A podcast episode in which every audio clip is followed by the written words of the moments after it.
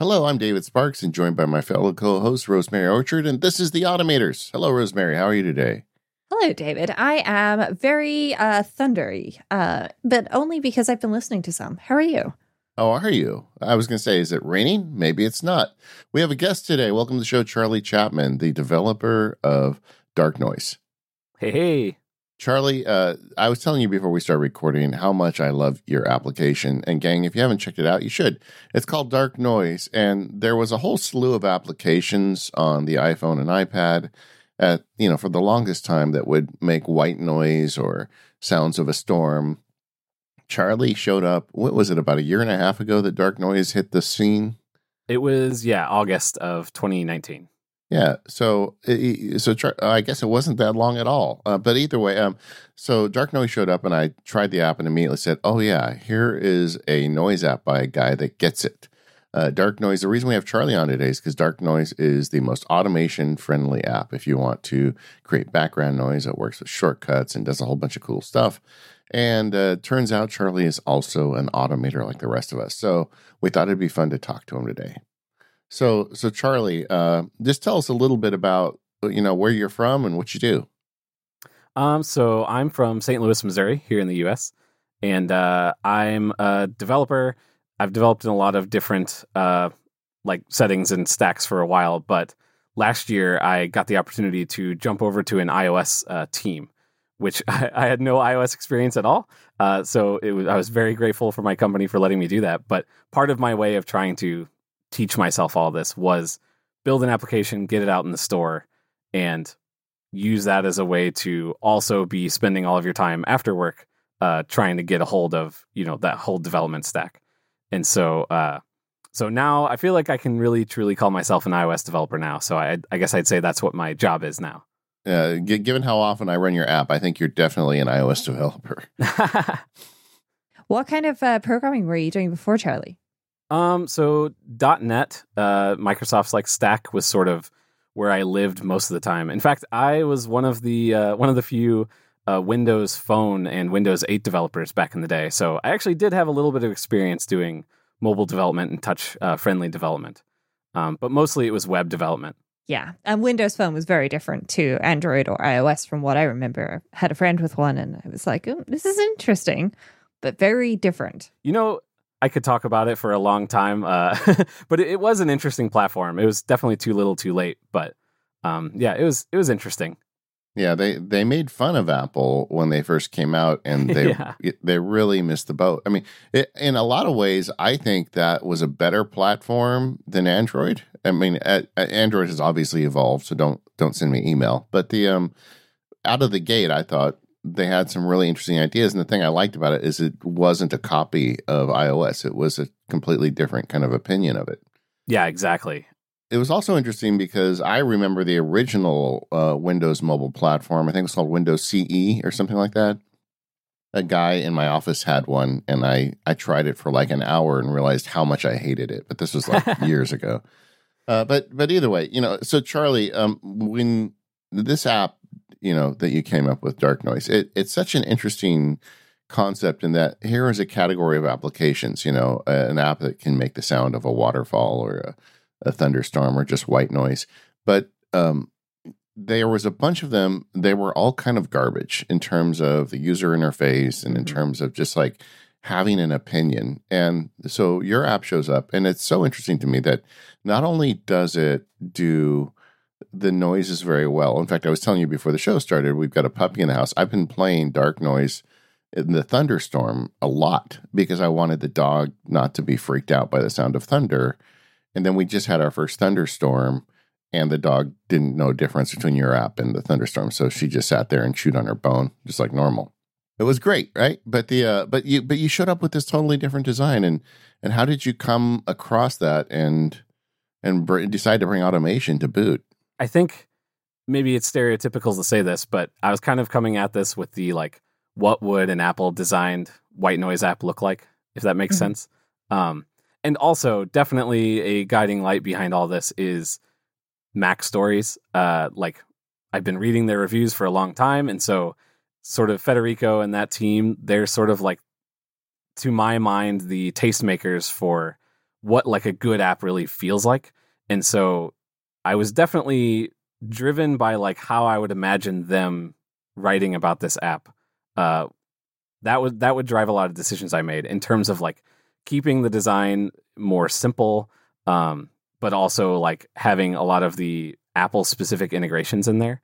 And that's definitely what drove the shortcuts integration was, you know, I was sort of targeting this like Apple fan uh, community more than the broader community necessarily. And I knew that that would be something that would be really appreciated. And it was something that wasn't uh, completely captured, or at least not marketed as a feature of a lot of the other apps that were on the store already. Agreed. And did the community reward you? Because it seems oh, like everybody yes. I know is using the app. yeah, and like not only using it, but uh, sharing. Like I on launch day, uh, Chris Lawley. I'm apologize if I pronounce that wrong. Uh, he made a YouTube video on launch day, which I had no correspondence with him before, and it was talking about how he's been using the beta with his shortcuts. And there's been a lot of stuff uh, like that from a bunch of people, including you, Rosemary, where like you're rewarding me by like talking about using it because it's kind of exciting to share the automations that you build. Yes, it definitely is. And I have to say, you know, one of the things that pretty much every other dark noise app that I've ever used has universally had in common um, aside from a really terrible UI, is seemingly zero interest in actually supporting automation. And you may think, why would I want to automate a dark noise application? Well, especially if, like David, you have a, a home screen launcher system made of shortcuts. Well, guess what? When you start this scene, then you can automatically add noises to, you know, get you in that mindset. So when I hear thunder, I'm doing automators.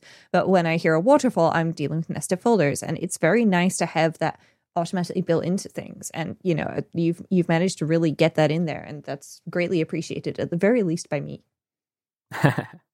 It's a it's a very easy automation. So if you install the application um, there is a dark noise action group in essence. And like an example of how i use the app with automation is uh, one of my favorite things to do at starbucks although i'm not doing that this week is go in with an ipad you know, put on a pair of headphones and just grind through email. Like I have kind of flagged emails that I want to give a little more attention to, you know, as, as versus the triage that you do when you're going through email fast.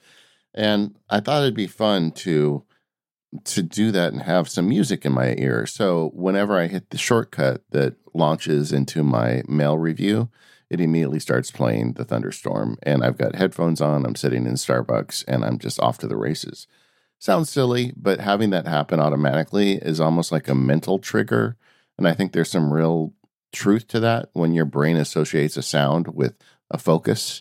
And uh, you can do that with this app. So, so thanks, Charlie. That's awesome. Yeah, that's definitely an area that I had previously been using white noise for sleeping and for helping my kids sleep. Um, I didn't realize until I opened up the beta how big of a deal it would be on the like productivity side of things. Um, and that's definitely where shortcuts are used probably the most frequently is people that are using it to help focus while they're at work in a busy office, in a coffee shop, whatever it would be. Or at the moment where they're using it to drown out the sounds of everybody else being stuck in the house with them. Because uh, at, at, least at the time of recording, this may be resolved by the time we release. We are recording a little in advance here. You know, there's quarantine in a lot of countries in Europe over here. And, you know, David is uh, pretty much stuck at home. So he's got a cute puppy to keep him entertained, but everybody's at home. And uh, for people not used to that, that can be very difficult, whether that's because home is too quiet or home is too loud. So being able to to use your app to either simulate maybe an office or, or white noise is definitely going to be helpful to many people. Of that, I'm sure. Yeah, I I've put out a call recently for people to make requests for certain sounds that might be helpful in this type of situation, specifically for people who are like home alone that are used to having the sounds of humans around them. Uh, I feel like that could get start making you go pretty stir crazy pretty quick. So maybe that would help people out a little bit if they can simulate uh, humans being around. Yes, and uh, just for anybody who works on a construction site, there is a construction sound if you, if you are stuck at home. Yeah. Another one that r- frankly works for me that I didn't think would is there's a coffee shop sounds. So like if you're like if you can't go to Starbucks this week because you're worried about this this illness, uh, you could have the coffee shop sounds right at home. Just just open up dark noise. But you know, we we're really not here to give you a hour and a half ad, even though we'd like to, because it's a great app. Uh, but I want to talk to you a little bit about automation. But but before we do that, let's hear from our first sponsor. This episode of The Automators is brought to you by Kensington, the professional's choice. Go to kensington.com slash automators to find the universal docking station for you. Kensington is the people who make universal docking stations that are designed to increase productivity. It's easy to use. You can get access to more ports and make your sleek MacBook, Chromebook, or other laptop as powerful as a desktop. It's plug and play with no drivers, so you can enjoy up to dual 4K displays with HDMI and DisplayLink video connectors, plus USB 3.0, USB C, and Thunderbolt 3 with power delivery available. It's awesome just sitting down at your desk, plugging one cable into your laptop, and you're off to the races. The Kensington engineering team has three decades of experience in high volume manufacturing of hardware IT products plus rigorous test cycles and quality control means their products are tested above the industry standards. If you're an IT decision maker looking to find the right docking solutions for your organization, check out Kensington's Pro Concierge program and test drive a docking solution today. Go to kensington.com slash automators right now to check out Kensington. That's kensington.com slash automators, A U T O M A T O R S, to learn more. Our thanks to Kensington for their support of this show and all of Relay FM. So, Charlie, how did you get started with automation and in getting involved in this sort of thing? Um, so it's kind of hard to to say specifically because it, to me, automation is so wrapped up in my career, ending up in uh, software development at all. So, like, if I were to like take it back to where the first time I remember doing anything that I would call automation, it would be uh, whenever I was in high school and we had the TI 83 plus calculator, and we found out that you could write little programs in TI Basic. And most of us, at first, we were just writing games, right? Like not really automation or, you know, making the matrix letters fall down the screen.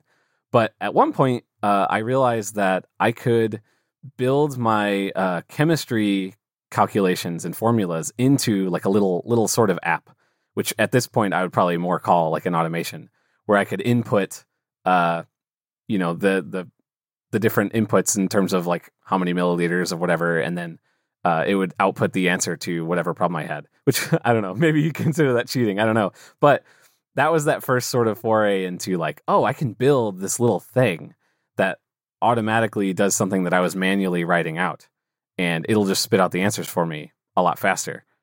And then that is that is really what took me into programming in general but also like i had a whole slew of these little utility apps that i would build not just for math but for all sorts of things uh, on my on my calculator when i was in high school I would say, on the one hand, a chemistry teacher may ter- determine that to be cheating. I would say that yeah. that is a smart use of your the available resources. Um, so you know, as, as, as long as you weren't necessarily cheating in an exam where you wouldn't have remembered the formula, then I think we can call that okay and just automation. And uh, I never have one of those calculators, but I'm now thinking of pulling out PCalc because PCalc you can do the same sort of thing with that nowadays, and uh, having a play with that. Uh, need some formulas though, and some problems to solve with it. Maybe the Pythagoras theorem? I'm a little older than you guys, uh, but the uh, Radio Shack had one eh, when I was in college in the late 80s that had a keyboard and, and you could program BASIC on it. And I used to do the same thing in college. I would write computer programs. Uh, you know, I was I did some engineering. I was an engineering student before I became a lawyer, and the um, and I wrote all my programs and formulas into these little programs I'd write into this calculator. And I just felt like such a boss. I remember that. well, the question is if we put Charlie in front of one of those calculators today, can you still program one of those little applications? Oh, man. It's yeah, probably using a very different language to Swift, I'm guessing. Uh, slightly, yeah. I remember it had Go tos uh, which is not a thing that I've really used since then. I, I I remember using that not that many years ago in a exam where we also had to write code on paper. So, Ooh, yeah, yes. It's funny how everybody who starts learning in BASIC starts out by running text adventures. It's like that's just yep part of the process you go through. I'm sure you wrote them on your calculator, probably. Oh, definitely. Those are the games we were making. Uh, the ones that were getting passed around, like the intense you know platformers or uh, I'm sure Doom was on there. uh, those those were not what we were doing. We were definitely making little text adventures. But then the automation got a little more serious as you uh, got further in your career. Where'd you go after the TI 83? Um, so I don't, it's weird because I, I sort of, um, I wasn't really in the like automation world. I, I wasn't even really in the Mac world in the sense that I think about it now. Um, even though I did use a Mac, but I primarily was using it for, uh, like I did a lot of video editing and motion graphics and stuff and I would actually switch over to Windows whenever I did uh, uh, com- uh, programming work because we were doing everything on the Microsoft stack even in school. Yeah. And so, in the Windows world, we used uh, PowerShell, uh, which is significantly less uh, nice, but that was sort of my like introduction into like automation in I guess the more traditional sense. And often that was used for uh, for like builds at work uh, you know, running like suites of little tests. Um, and then the first thing I can remember doing like personal was when I started doing uh, like user testing for websites where we would use some applications that could like run a website uh, automatically. And so you could build these scripts that would like, you know, click buttons on the website and do testing for you. But then I realized like I could do some things at home that took a long time. I could build a little automation that would, you know, open up. I could click one button and it would open up my email and go to, you know, this filtered list or something like that. Um, but it wasn't really until shortcuts that I started truly doing what this show would probably consider automation. And that, again, Mac Stories being the the one that really drove my interest in it, because uh, he sort of showed how I could build things myself. Obviously, the the really intense ones that he built uh, are, are honestly over my head, but there'd be little things I'm frequently doing that I'd realize I can I can probably do automatically. Like I had a little podcast um, before my most recent one, and I foolishly made like social accounts for every single social platform, mm-hmm. and then I wanted to post all those, but I didn't. You know, it's this little podcast. I didn't want to uh, post to, or I didn't want to like pay for a big application that could do all this stuff for you. So I tried building those out in automations, and while the hooks aren't necessarily great, um, it still was nice to be able to like have it prompt me to ask, you know, what's the title, what's the link to it, and uh, what number episode is it, and then it would at least copy and paste and put into the pasteboard, and then open up Reddit or open up Twitter and sort of get me moving through all the different social platforms I needed to post to. That's one of those things where people may think, oh, yeah, well, I could probably just use something like Hootsuite or Buffer for this. But if you want to integrate with more than a couple of platforms, that starts costing a lot of money very quickly. Yeah. And exactly. it can be a lot easier to just use something like shortcuts, which, okay, may still take a few taps every time.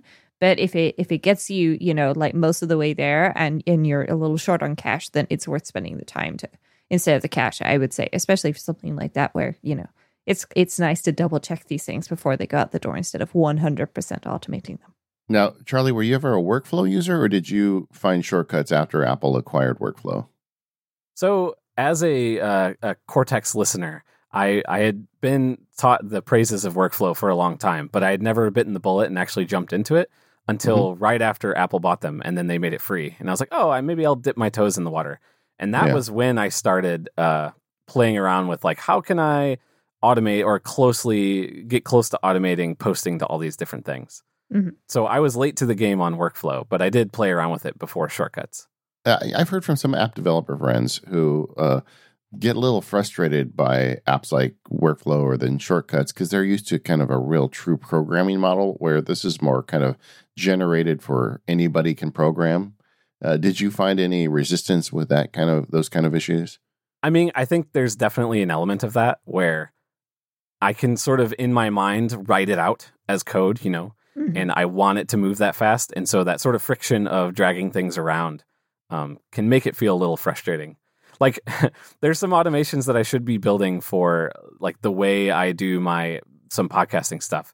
But instead, I'll build like an entire app that definitely takes me way longer than if I would to, were to just do it with a normal automation. But it like feels more comfortable to me because mm-hmm. I know I can type it out. Yeah.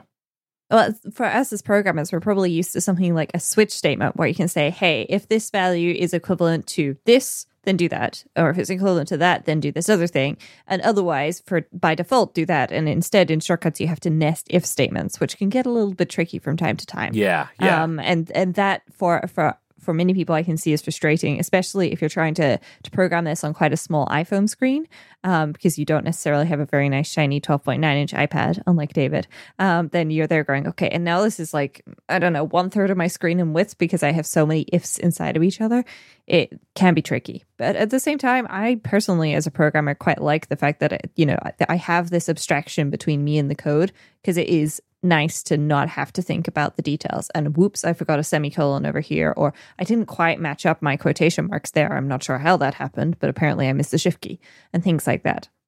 But but even when you have a nice fancy iPad, there's still some limitations. Like you can't bl- uh, copy and paste blocks, mm. which means you have to often repeat yourself quite a bit when you're making shortcuts and um, like the we've talked about this in the show repeatedly, but the text field is way too small and you know, there's a bunch of kind of little things like that, which I hope get fixed going forward. And I'm sure it can be frustrating if you're used to a, a normal programming environment. Yeah, that's definitely that was definitely my experience. Uh, whenever they're smaller, it's so much faster to get something up and running. Um, yeah. But once you start getting complicated, like some of those really crazy, intense shortcuts where you're base 64 encoding, you know, images and stuff, that's where it honestly gets so much more complicated to me than if I was just seeing it, you know, written out in code. Could you share one of your your simple shortcuts that you use often? Maybe uh, help people get an idea for something they may want to do.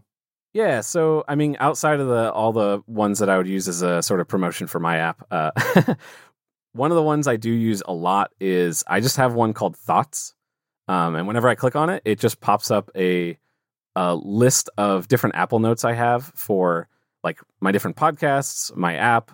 Um, I have I have a n- Apple Note that's just ideas, and like anytime I think of an idea, I just want to throw it in there as quick as I can. And so I have a little shortcut that just pops up the different buckets of ideas I have, so that I can as quickly as possible get that thing that's in my brain committed down to something I can read later, and that way I don't like forget about it. That's one I use pretty regularly. Let's talk about that one. So I, I would guess it starts with maybe a choose from menu. Um, yeah, let me open it up. Yeah, it starts with a choose from menu. And then you probably have a list of like podcasts, app development, you know, navel gazing, whatever, you know, the the list of them. And then if someone selects one of those, uh, one of the challenges I always find with notes is is finding and getting to a note is difficult because it doesn't have a UUID for each note. We just talked about this on the last episode, didn't we, Rose? Um, so how do you have the shortcut find the appropriate note? I don't know. It's just let's see. It just has the note sitting right there.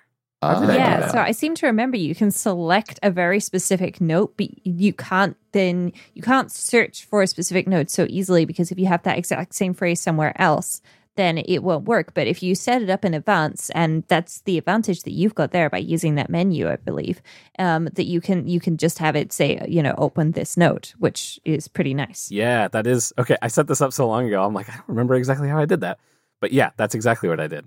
Okay, and then you append text to the end of it, I guess. Uh, no, so it actually just opens it up in Notes, so then I can type it out with formatting. Ah, then you just work in the note. Yeah, gotcha. Are you using the show note action for this? I've I'm just looking at it myself and trying to remember exactly how I did because I did something similar before. Um, yes. So I believe it is the show note action. No, it's not show note. What is this? It is. Oh, maybe it is a specifically custom generated donated action from the Notes app for a specific note. That no, no, that's exactly what it is. I okay, so I would open up that note, and then you get that one donated. Because yeah, at the bottom of my list, I have the last couple that I've opened. Yes, yes. Okay, so uh, does that mean Apple has a unique identifier for these notes that it just doesn't share with us? Yes. I, w- I wonder what's under under the hood on that. But yeah, so yeah, I mean it has to because if you go to delete one somewhere in their code, they have to be saying which one they're deleting. And I, I also do have I have a couple in here too that are uh, Google Docs, and so that's just you know the URL as text and then open up that in Safari. Yeah, that's uh, I didn't. Uh, I guess that's really the only way to do that. But that's a cool shortcut. So it's a very simple one. Uh, you just open a note from a choose from menu. There's really nothing else to it, I would imagine. Yeah, no, it is it is really simple. It is long because of the Yeah. the way that the menu system works in terms of how it's laid out in the uh like the workflow. But um yeah, I used to have it as a like icon on my home screen, but now I just have it as one of the top uh items in my like widget, shortcuts widget. Yeah. I was going to ask you how you triggered it. That makes sense. So, so you slide to the left, and then there it is. The uh, and if you're listening and you haven't used choose from menu with shortcuts, you should. This is like such a great gateway action for just about anything. Um, like all of those uh, widgets I have on my home screen are essentially the same thing. It starts with choose from menu, and then you can run individual shortcuts and open apps and do different things from the choose from menu. Another thing you can do with choose from menu, I think a lot of people don't realize, is you can reorder them. Once you put Mhm. it together, if you decide you want to to change the order, you just drag them in the choose from menu command, and that allows you to to really just make it work for you. Yes. And the one thing I always uh, feel like I need to remind people with choose from menu is your menu item itself. So, say, for example, I have a menu with two options in it David and Charlie. David does not actually come out of that menu action when I select it. So I do have to, if you if I want the text David in that menu option, then I have to put it in a text block or something. But that also means that you can just get whatever is above your menu and feed that into the actions inside of the menu, which is pretty useful. Yeah. Uh, So you said you had it on your home screen. Do you run any shortcuts from your home screen?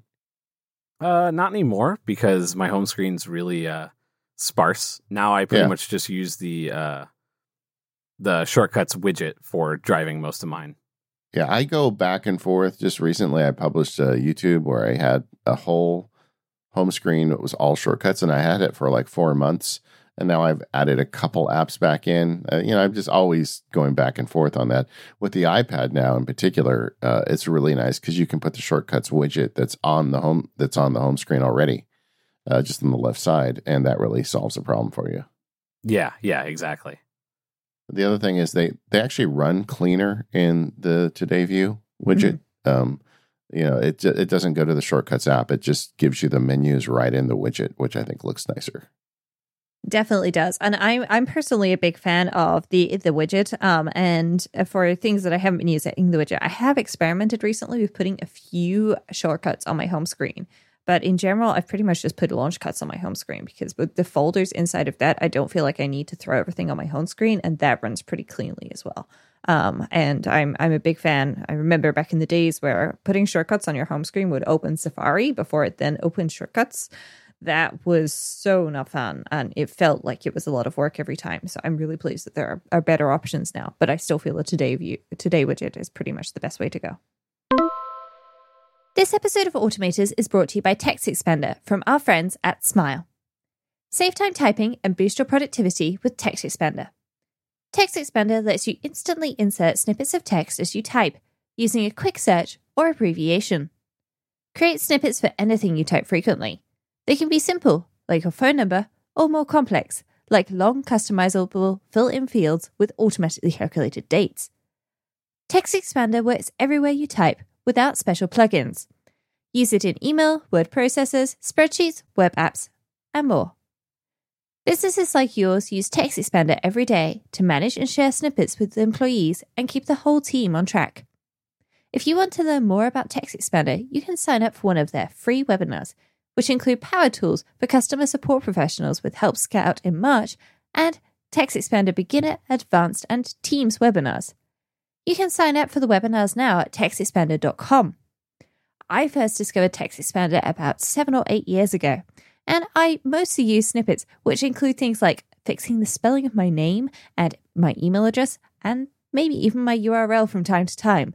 These sound simple, but it all adds up and combined with a couple of those longer form ones where I can say, thank you for being on Automators on March 16th, for example, then I can definitely get everything done. I recommend Text Expander to everybody who types, especially anybody who really hates doing things twice. And it helps with anything, everything, and more. In my case, it mostly helps me with email, and I bet it could help you too. Text Expander is available for macOS, Windows, Chrome, iPhone, and iPad, and Automators listeners get 20% off of their first year. Just go to textexpander.com slash podcast to learn more about TextExpander. That's textexpander.com slash podcast. If you've been meaning to try TextExpander, check it out now. Our thanks to TextExpander for their support of this show and Relay FM.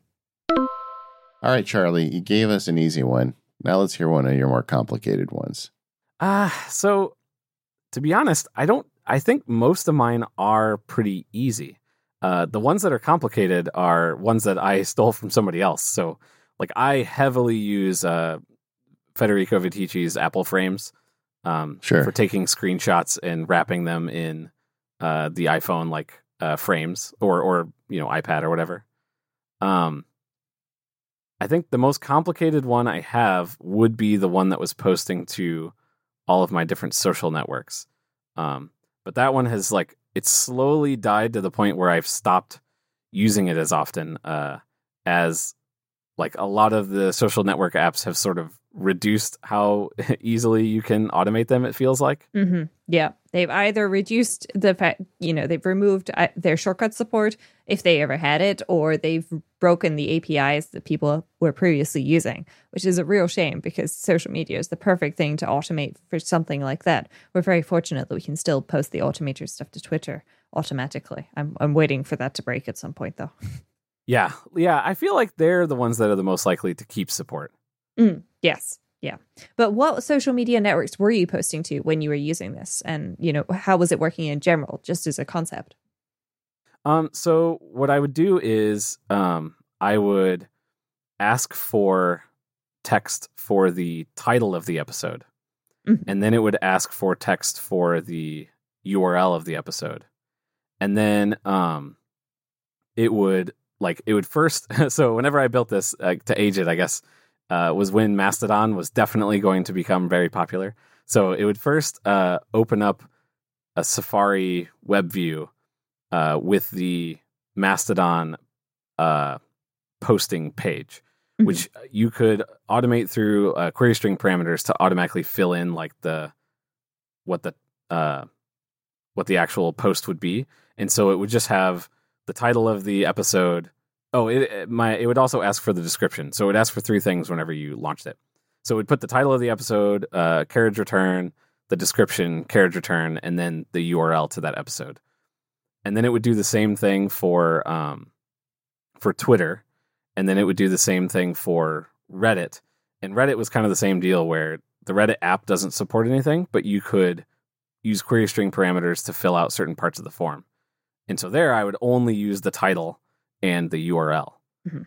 Um, So for people not familiar, what is a query string parameter? I know what it is. Oh, you know I'm what sorry. it is, No, but no, what yeah. are, what is it for people who are, aren't familiar with it? So in a URL, um, if you see a question mark, everything after the question mark is usually query string parameters. So it's just a name of of a set of text that you're about to send in, and then the actual set of text.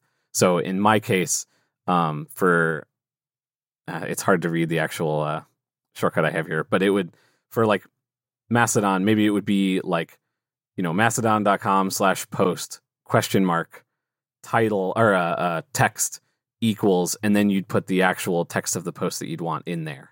Mhm. So something like that. And then for Reddit, it might say URL equals, and you'd put the URL of the link that you wanted to post there. That makes sense. Yes. And it's one of those things where people might be thinking, oh, I can't automate this. But actually, if you have a look at the URL of something when you go to do it, you may actually be able to automate it, automate it through query string parameters. Because um, the way that you start recognizing query string parameters, as you said, Charlie, is with the question mark. And then you have, you know, this thing equals, and then whatever the value of this thing is. And then ampersand, that and sign, and then your next key equals value and present key equals value until infinity or until you reach the the limit of the url length which at least on ios is pretty long um, so hopefully uh, we shouldn't ever break anything with that Yeah, and like that was exactly how I was doing it was by looking at how they worked in the real world. But that's also what made the shortcuts that I made uh, kind of brittle because those weren't you know officially technically supported APIs Mhm. uh, that you know Reddit or whoever was promising was going to keep working. And so if they would change how their URLs worked a little bit, it would just like break my stuff. And so I was kind of always putting out fires trying to uh, to keep that going. and now with my new podcast, I don't have nearly as many social networks I'm trying to keep up with. So, uh, so far, I haven't automated that very well. Well, you have because you au- automated it by simplifying it, which is not necessarily the automation solution that people are looking for, but it is a valid one. you know, I was thinking about um, Federico's screen um, app uh, automation. You know, where he applies the uh, frame of your iOS device to yeah, your Apple frames. Your, yeah, Apple frames. I'll put a link in the show notes to this one. And you had mentioned that earlier. And one of the things that that shortcut demonstrates, which I think is real powerful once you understand it is base 64 encoding and decoding and the, the whole trick with that shortcut is he has the frames already. You know apple has these images on their developer website and he's just encoded them into the shortcut and that's what base 64 allows you to do. I do a similar thing with watermarking. When i send a pdf to a client um, I have a draft stamp that is a watermark that gets applied, and it's a base 64 encoding. We've talked on the show in the past about having you know applications to store data or global variables, but you can also just hard code things like graphic images into your shortcut. I have a uh, the shortcut that I use when I'm posting over at the Sweet Setup, where um, most of the images. So if you take a screenshot of an iPhone, it's really tall and skinny. If you throw that in WordPress, then that image becomes the width of your text in WordPress. So you're there reading, and there's like giant iPhone screen followed by more text, and it looks a little bit silly. So to get around this, eh, you can overlay the iPhone on a transparent background. And so I just got a transparent uh, PNG file, and I made this in Pixelmator on my iPhone, and I just exported it, and then I used another shortcut. I can include that shortcut in the show notes actually, where you can select an image and then base 64 encode it and put it on your clipboard.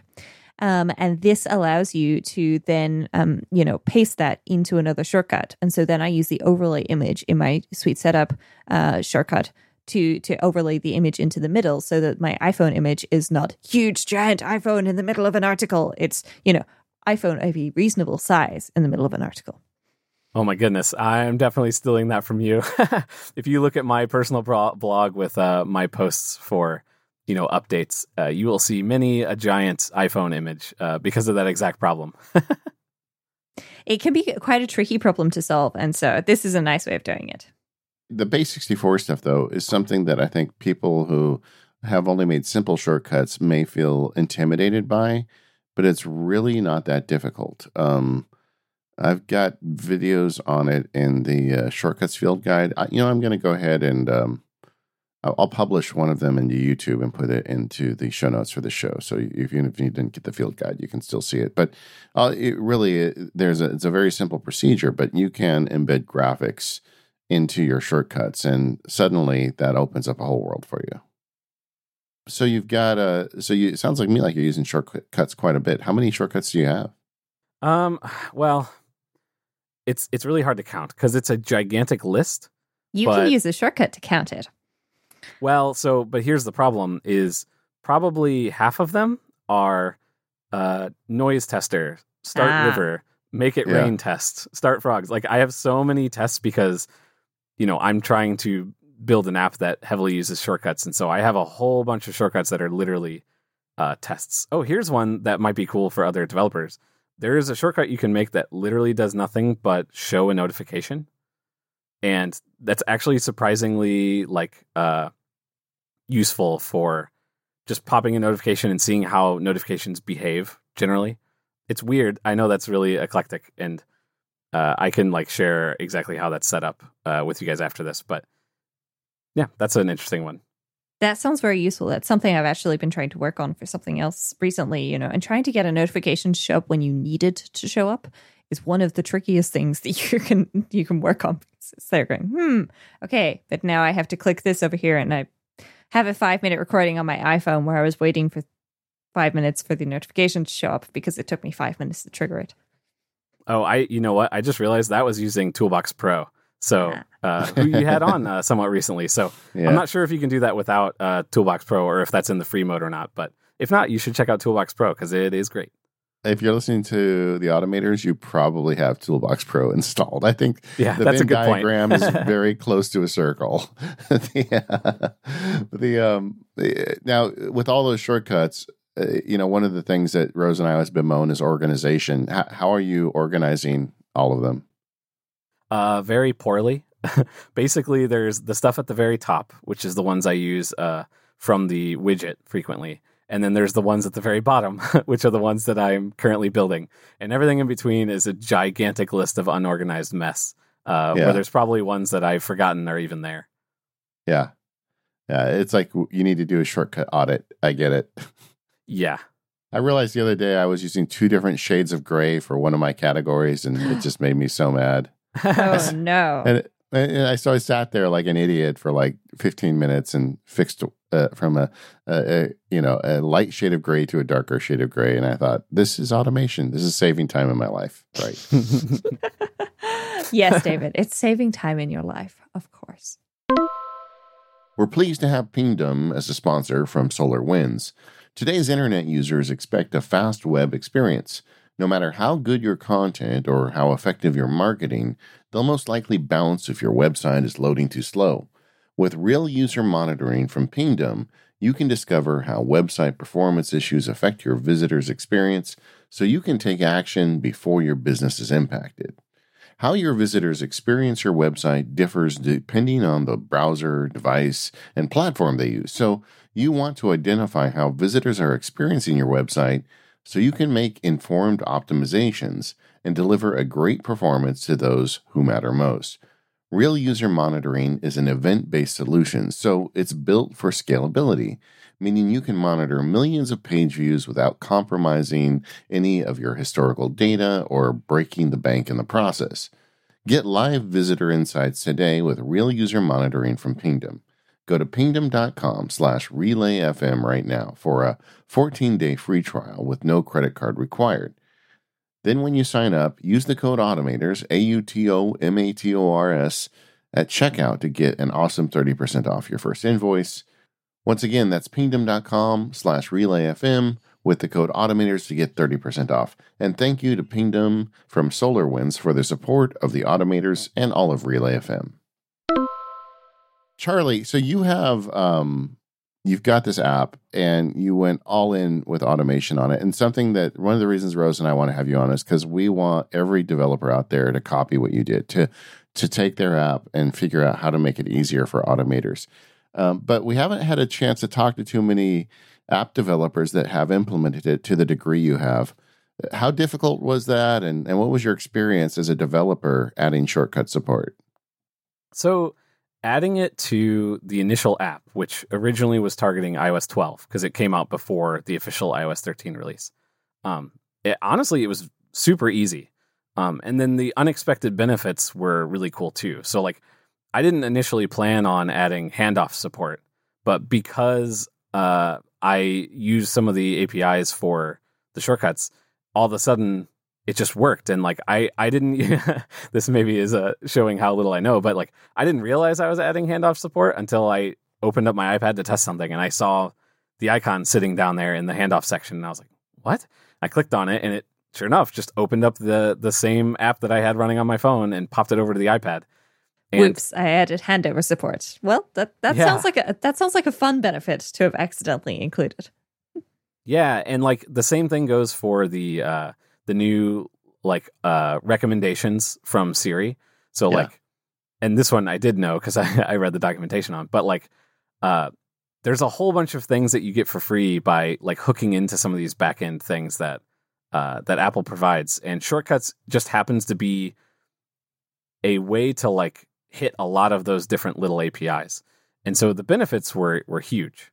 Um, where the pain started coming in was when after I released and I immediately shifted gears towards adding support for the new uh, iOS 13 shortcut stuff like parameters and everything. Uh, that's where everybody probably knows by now. iOS 13's release was just generally kind of a rough release, but that was especially so for shortcuts, it felt like. And so I spent a lot of time sort of fighting that. Um, but what I understand is it's in a lot better place now than it was then. And how much do you think your users are actually using all of this shortcut support? Because of course, you know, you have the ability to, for example, start a noise and play it for X period of time or, you know, for a few other things in there. But um, you know, you've put in all this work. How much do you think people are actually using it? Has it paid off for you? I mean, a lot, or at least the vocal users a lot. Uh, half of the emails I get, even if they're like uh, support emails asking for a fix for something else, they often start with a little paragraph that says, you know, I use this all the time, uh, and I have a shortcut set up for whenever I wake up, uh, I just hit this button and it'll kick off, you know, the sound of birds or whatever. And like very frequently, I get anecdotes from people about specifically how they're using it with shortcuts. That's almost always what it is. I mean, sometimes I get like it's helping my kids sleep and stuff like that, but at, at, the very least, the shortcuts users are very vocal, which you know for your mental health is nice to hear. Uh, nice things coming from people using it all the time. Let's talk for a minute about how shortcuts works with the app because um, I feel like you did just such a great job of making it easy. Um, you've got a couple shortcuts actions available uh, specific to dark noise and from it you can select a sound and just drop it in to any shortcut and really that's all there is to it yeah i think where it gets complicated is with if you want to run it in the background or run it through your HomePod. Um, so because of the way that they added uh, parameterized shortcut support in iOS 13, you can't run a parameterized shortcut in the background. It has to actually open up the app, or at least for for stuff that's playing uh, audio like mine is. And so there's sort of a weird thing where um, if you use the very simple shortcuts where it just says play uh, parameter, and then you can also have play parameter for, and then you can set a duration. Um, yeah. Those are using sort of the simplified version of shortcuts where it'll actually just open up the app, which for most people is is totally fine. Um, but a lot of people want to be able to just hit the button on their home screen or whatever, and it just start playing without them having to actually pop the app open. And Apple did give us the ability to support that, but it has to, it's very sort of limited on how you can do that. And so um, if you look through the list, and I'm going to try and keep my phone away so it doesn't buzz. Um, if you look through the list of of actions that sh- uh, Dark Noise supplies, you'll see that some of them start with the word play, and yeah. some of them start with the word start. And the ones that start with the word play are the, you have to do that if you're using Apple's uh, uh, media uh, intent, which means that those can run in the background, but they they can't use parameters. So I, it's unfortunate that I have to make this sort of extra complicated, but it I do at least have the ability to play some of them totally in the background. I think that's one of the things that you know can make implementing shortcuts perhaps seem a little more difficult than it is because I know we've seen this recently with OmniFocus adding its own shortcuts. You now have two OmniFocus shortcuts, one called Add TaskPaper and one called Add TaskPaper to OmniFocus. The latter is maintained by the shortcuts team, and the former is maintained by the Omni group. Um, and you know, differentiating between those is a bit tricky. But in your case, you have you are the one providing these two different ones, but yeah. there, there, are different purposes behind them. Um, and th- that's something that you know is it can be a little tricky. Can you have any parameters at all in the ones that run in the background, or it, do you have to um, put them in the foreground if there are parameters? Not currently. And I should say, in the background uh, is maybe a misnomer. I, th- I believe that you can have ones that run in the background with parameters, but they can't be long tasks running in the background, which obviously is important for uh, playing Sound audio. App. Yeah. Yeah. So so yeah, hopefully that's a thing that sort of irons itself out over time. But just if anybody's looking at those and they're confused why why there's those two sets in there, that's why. Yeah. So like for instance, you can start with a specific duration or start with a specific top, stop time. Uh, that is one set versus all the play options you have, like play thunderstorm. Exactly. But like like for example, if you want to play on your HomePod, if you want that sort of native ask your HomePod to play a shortcut, it has to be using that sort of play uh, version that can run in the background.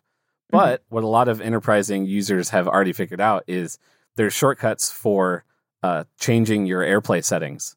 So yeah. you can just build a shortcut that sets your AirPlay settings to point to your HomePod or to a HomePod group, and then you can ca- call Play, uh, the parameterized version of Play. So even though it has to open the app, it's going to push it over to the HomePod still.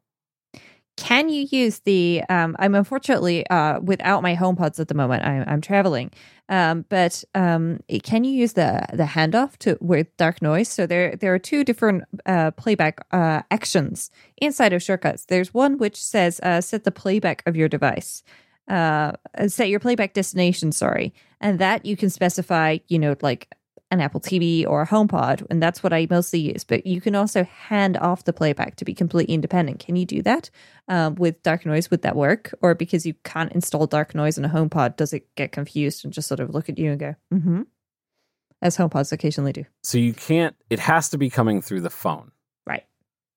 Um, which I think is the case for anything third party at the moment. Like I still can't even uh, play like Spotify through my HomePod unless it's coming through my phone or or my Apple TV. Yeah. Yeah. Which is which is unfortunate. Will there be dark noise for the Apple TV though? That's a question. It's definitely on my list of things that I would like to add, but I'm I'm trying to get the uh, the iOS app fully featured first. I think that's a fair answer. I, I really do like the, you know, getting back to the application, as we talked about at the beginning of the show. One of the things I like about it is kind of the opinion of it. I like that it's got a definite design, but it is changeable. You can change the UI colors. You can even change the icon if you want. Um, and it has a very simple list you can choose from to pick the sounds you want. Um, you know, how did you pick all these sounds? You have so many different sounds available. Um, I mean, two things. So one was while I was deep into the depths of making this, uh, I happened to go on a vacation with my wife to Seattle, and so I brought along my little field recorder and I recorded a bunch of sounds. So like the airplane interior and waterfall creek. oh, really? a lot of those great. are just uh, I happen to be walking by those and got the recording. I'm like, ooh, this will be really cool. Um, so a big portion of them are that, and then uh, and then there was the ones that are like obvious, like white noise, brown noise, pink noise. Um, but then the more weird ones, a lot of those came from. Uh, I opened up the beta pretty early, and a very consistent thing whenever somebody joins the beta is that they they would ask for some weird particular sound. And it always sounded weird at first until you heard their explanation, and then it made perfect sense. Uh, like your example of wanting to use thunderstorms uh, to sort of train your dog to be used to thunderstorms. I got the same thing for lawnmowers with babies or snoring with uh, if your partner is like going on a business trip or something. Um, people like to replicate sounds that they're comfortable with, and those sounds are often very, very particular. And so uh, I have a gigantic list of things that I want to add, but I have to be careful because I don't want to let the app get too too bloated. Yeah, always a challenge. And there's, I think, 42 sounds in there at the moment. How long is each sound on average? It's it's very varying. Uh, that's a weird sentence. So, like white noise, brown noise, uh, even the rain ones, those are often pretty short. Um, I tried to get away with as short as I thought I could get away with, where you wouldn't feel the loop. Mm-hmm. So the thunderstorm one is actually pretty long because there's big gaps between the thunder, and I really didn't want you to like feel that that loop. Same with like the coffee shop or the city sounds where you can hear uh, not necessarily particular voices like the words, but you can hear, you know, sounds of clanking uh, forks or coffee mugs or whatever. And I didn't want anything to stand out so much that you would really notice the loop. So those are really long. Um, so it's really dependent on the sound. I remember years ago there was a radio station in the UK that I think it just used to play like the countryside sounds. Um, but if you listen to it for a while, then you would realize that like every 45 minutes a tractor went past. And it was the same tractor every ah. time because then after that there'd be a certain tweet of a bird and the wind blowing through the trees. And it's like, okay, you know, like you could listen to it for like a day or so and then it would start to drive you up the wall very, very quickly. well, well, I don't experience that with dark noise, and I I was telling you before we even started recording, I probably play this app twenty hours a week because I quite often when I want to focus in on something, I'll put the and it's the thunderstorm. I just play that thunderstorm always, and I don't notice it. Whereas in some apps and recordings in the past, they were short enough that I actually started to know like there's three lightning strikes followed by one. You know, it's like you start to know what's going to happen, and that hasn't happened to me with your app. So so good on you. And one of the one of the interesting things too is uh, the new uh, mix feature where you can mix multiple noises together that I'm working on. That's in beta right now. Uh, I play those sounds at a random time. They start at a random time no matter what. So once that's out, you could like mix two thunderstorm sounds together. And once you play them, they'll sort of interweave uh, at random times necessarily. So that Ah, You clever. would get a variance of sound pretty much all the time. now. Is that an open beta? It, it's an open beta as of yesterday. All right, send me the link. I'll put it in the show notes, and I will be signing up. Awesome. Yeah. I'm already on the beta. I've been playing with this feature. I did not know that little piece of background information, and I am now so excited. Um, and I didn't realize either. You, so you're saying that you can um like blend two of the same sound. You can add as many of the same sounds as you want. I probably should have a limit on that. Okay, so I can't just do like river and waterfall. I can do waterfall and waterfall. This is good fun. Yes. Yeah, the way I announced this uh, feature whenever I first got it built was uh, I made a uh, I made a mix that was just like 40 of the keyboard sounds uh, all together, and then you can pick uh, you can use animated gifs or gifs, however you want to say it, uh, Yeah. as your icon, or you can you know you can build. I have a little icon builder in there too, but I use the little animated gif of uh, Kermit the Frog where he's like slapping on the typewriter and Yeah. it had 40 typewriter or keyboards all running at the same time with that animation. Nice. Kermit the Frog.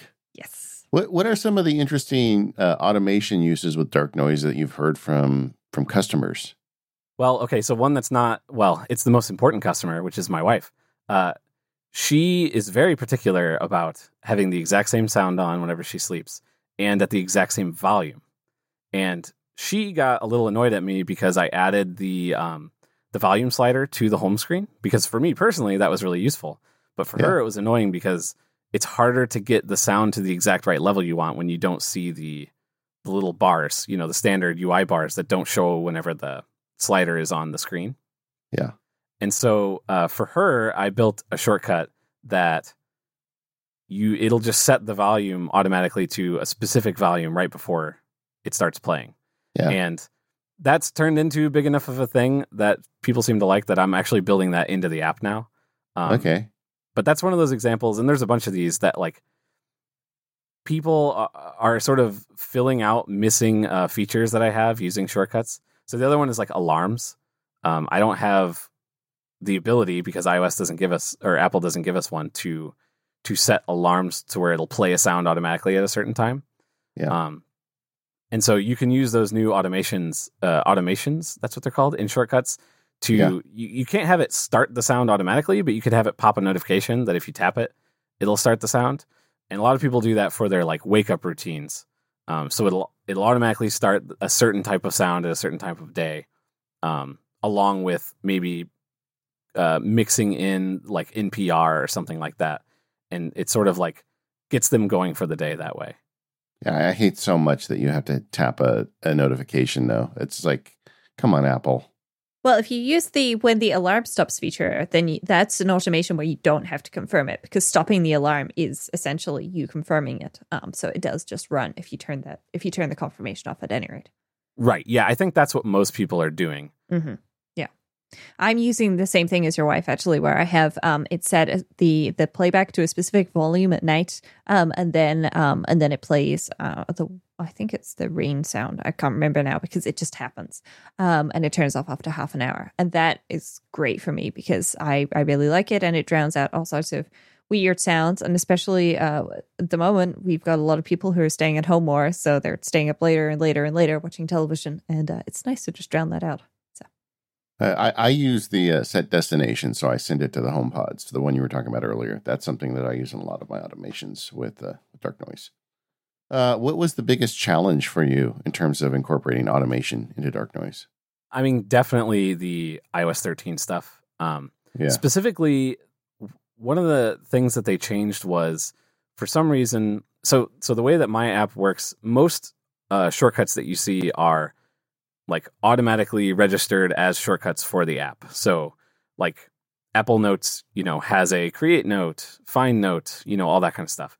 But Yeah. then there's also the shortcuts that you donate as you use the app. Mhm. So, like in Apple Notes, you know, you, if you open up a certain one, a uh, certain note, you can donate that. Uh, open this particular note. So that's how I'm. Um, that's how I'm setting up the shortcuts for each of the sounds. So whenever you open up the app, it goes through all the current sounds, um, which this is important once mixes and user created sounds are, are in there. Um, when you open up the app, it donates all the sounds all at once, and that's how you get them in the app. So with iOS 13, uh, seemingly with no documentation, although I would be very happy to be proven wrong on this, but I haven't been able to find it. They just dropped that to only allow you to donate 10. And it's not the last 10 that you donated, it's the first 10 that you donated. And I don't really know why, but I spent, you know, a couple weeks trying to figure out what it was I was doing wrong before somebody from from the shortcuts team reached out and said, "Oh, actually no, it's supposed to do that." Um and so like there was a bunch of things like that with the the iOS 13 specifically uh, shortcut support that I just kept running into these brick walls where there wasn't there was seemingly no answer for it and I couldn't find other people who were having the same exact scenario as me because like you said like shortcut support is getting better but it's certainly not uh, as ubiquitous as a lot of a lot of things and so finding people that were also doing audio apps that were also running into this particular issue uh, was kind of hard to find. Yeah, from iOS 12 to iOS 13, shortcuts kind of underwent a boiling the ocean scenario. So I don't think they're going to reinvent the app again this year. I, I, I feel like this is the year the sandpaper comes out and they knock off some of the sharp edges. So um, at least that's what I really hope. yeah, that would definitely be nice. And because I mean, the foundations that they laid are fantastic. I'm I'm really yeah. excited about what they did with iOS 13, especially as a user. Uh, but as yeah. a developer, it was a little bit painful. Yeah. I mean, just the idea of, of building it in. I mean, the problem was always going to be, you know, and this is a, a, a drum I bang on the show frequently. They don't have Apple events on iOS. So there's not an easy, magical way that anybody can tie into anything on the device. So they had to have the developers create the hooks in their apps. And that's what they did last year. They created a framework for you to do that. But um, they've they've got to make it easier. And I think that's what's going to start happening. I mean, to some extent, it already is happening. I saw a tweet uh, from the Drafts app the other day, a couple of weeks ago, probably now, um, where um, somebody had tweeted at the Drafts app saying that um, uh, the home screen on their iPhone showed uh, the toilet codes when they got to a Starbucks. Because apparently, uh, I did not know this. In the US, there are some places where you need to have like a code that you can type into the lock on the bathroom to open the bathroom. It's only for customers. Um, and people save the codes so that they can reuse them, which makes perfect sense to me because if you need a bathroom, you need a bathroom. Um, and so they had this saved in drafts. And because drafts was donating not just when they opened it, but where they opened it, when they got to this place, it automatically said, "Hey, you usually do this thing in drafts." Um, so they're they're definitely getting there with this thing. And if they could add hooks so that when this thing happens, you know, it suggests that you you trigger that um, that that is definitely going to be the the next step from taking those those actions from inside of apps and making them available to shortcuts too. Automation, making toilet codes easier for everyone. this is How's not that? something I've had any experience with. So I wonder if it works on your Apple Watch. Anyway, something to experiment with if WWDC ever happens again. Oh, it will happen. They've announced it. It's just not going to happen with us in the same city. Yes, which means I won't have the uh, the chance to experience toilet codes in America. I, I think, on in the grand scheme of things, if that's an experience I can skip, then that's probably for the best. it's all right, Rose. They're not going anywhere. Toilet codes will be here whenever you make it back. I pro- I'll take you to a, a Starbucks and show you. Okay, I'm not sure that this is a promise that I want to be fulfilled. I, I'm not. I'm not sure where this is going, but. The, it's okay. Uh, There'll well, be thunder sounds in the speaker system. Well, either way, Charlie Chapman is putting shortcuts into his app and he's showing the way. And I love that this app is so popular and so many people have adopted it. I love that your customers are using shortcuts because that means that you know what you did is paying off and I hope other app developers listening will start giving it some thought themselves. Yeah, I that has definitely been the thing I've been preaching is uh even if it doesn't feel like it, feels like it's like an add-on feature. I think it's an add-on feature that has compounding benefits that you don't really necessarily realize as you're building it. Uh, whether it's free, like Apple support that you get uh, because they just hook it into other parts of their system, or you know your users being able to build their own versions of features that you haven't implemented yet. Uh, both of those things have been super beneficial for me. I mean, when all this stuff is put together properly, Shortcuts becomes an app development platform for users. You know, I want a custom app that when I go into Starbucks to answer my email, plays specific music and turns off notifications and sets the screen brightness and does all these things for me. And I can do that so long as the app developers play along. And and you you came to the market with a category of application where there was tons of apps that make rain sounds, but none of them had thought to take advantage of this stuff. And because you did it, you gave me more tools in my playbox, and that's exactly what I want. And I, I really, like I said, I was just so pleased when you released this app, and I, I this is the first time you and I have ever talked, but I just, you know, I, I immediately knew this is a guy that gets it or a gal that gets it. I didn't know who had made it at that point.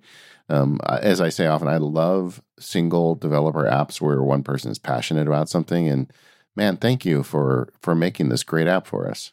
Well, thank you uh, for that. That means a lot to hear. Uh, and thank you for bringing me on the show. This is this is my first time on a Relay FM show, so that's like extraordinarily exciting as somebody who's who's consumed a lot of uh, these shows, including this one, for a long time. Well, you can send me your picture and everything. I'm going to put you as in the relay system now. You're in the system. Oh so man! When the wow. show goes up, it'll have your picture up there. Your. And where can folks find you, Charlie? Like uh, Twitter? Uh, I know you've got a website for your app. What is it? I think darknoise.app. Yeah, darknoise.app is my website. Uh, it's you know it's a pretty standard website. I'd say uh, Twitter underscore Chucky C is my Twitter, and then uh, they can go to at Dark app for uh, for the app itself. But Twitter is definitely my like first source of information or first place I put information, and then everything else sort of follows from there. And you mentioned your podcast. Tell us about that. Yeah, so uh, I started a podcast earlier this year called Launched, and it's about uh, anybody who who releases sort of any sort of interesting uh, content on the internet and talking to them about their process of of launching it and building it. And uh, actually, the last episode that's aired was uh, with Rosemary, so that was a really great episode. So people should definitely check that check that out. Awesome. And uh, the app is called Dark, Dark Noise. Get it if you don't. If you if you have any desire to have noise playing in the background, this is the one you want. And uh, and I I wish you all the luck. I know this app has been successful for you, and I, I hope you just keep doing it. Sounds like you got some nice work going on in, with beta development, so that means you're not done. and um, everybody check it out. Yeah, and I we kind of mentioned it, but uh, the beta right now is public. I opened up the uh, the like limit to the biggest limit that TestFlight will let me do because it's kind of like the tiniest thing I could think of that could like help people maybe during this time where everybody's stuck at home. So even if you're just wanting to use it uh, personally and you have no intention of like being a quote tester and sending me bug reports. That is not going to bother me. Feel free to to download that beta, and I'm going to make sure that that's active throughout this whole thing as it's a pand- pandemic. Well, I, I don't know if I, I don't think I've ever said on any of my podcasts, but I have tinnitus. I hear um, ringing in my ears at all times. So having apps like yours really helps, and uh, and I think there's a lot of folks out there. If you do find yourself working from home, uh, you'd be surprised what a difference it can make to have just a little bit of noise in the background. Definitely. All right, gang. So uh, we are the Automators. You can find us over at relay.fm slash automators. You can find the forum over at talk.automators.fm. Uh, we'll see you in a couple weeks with a new show. Thank you to our sponsors over at Kensington, TextExpander, and Pingdom. And until next time, keep automating.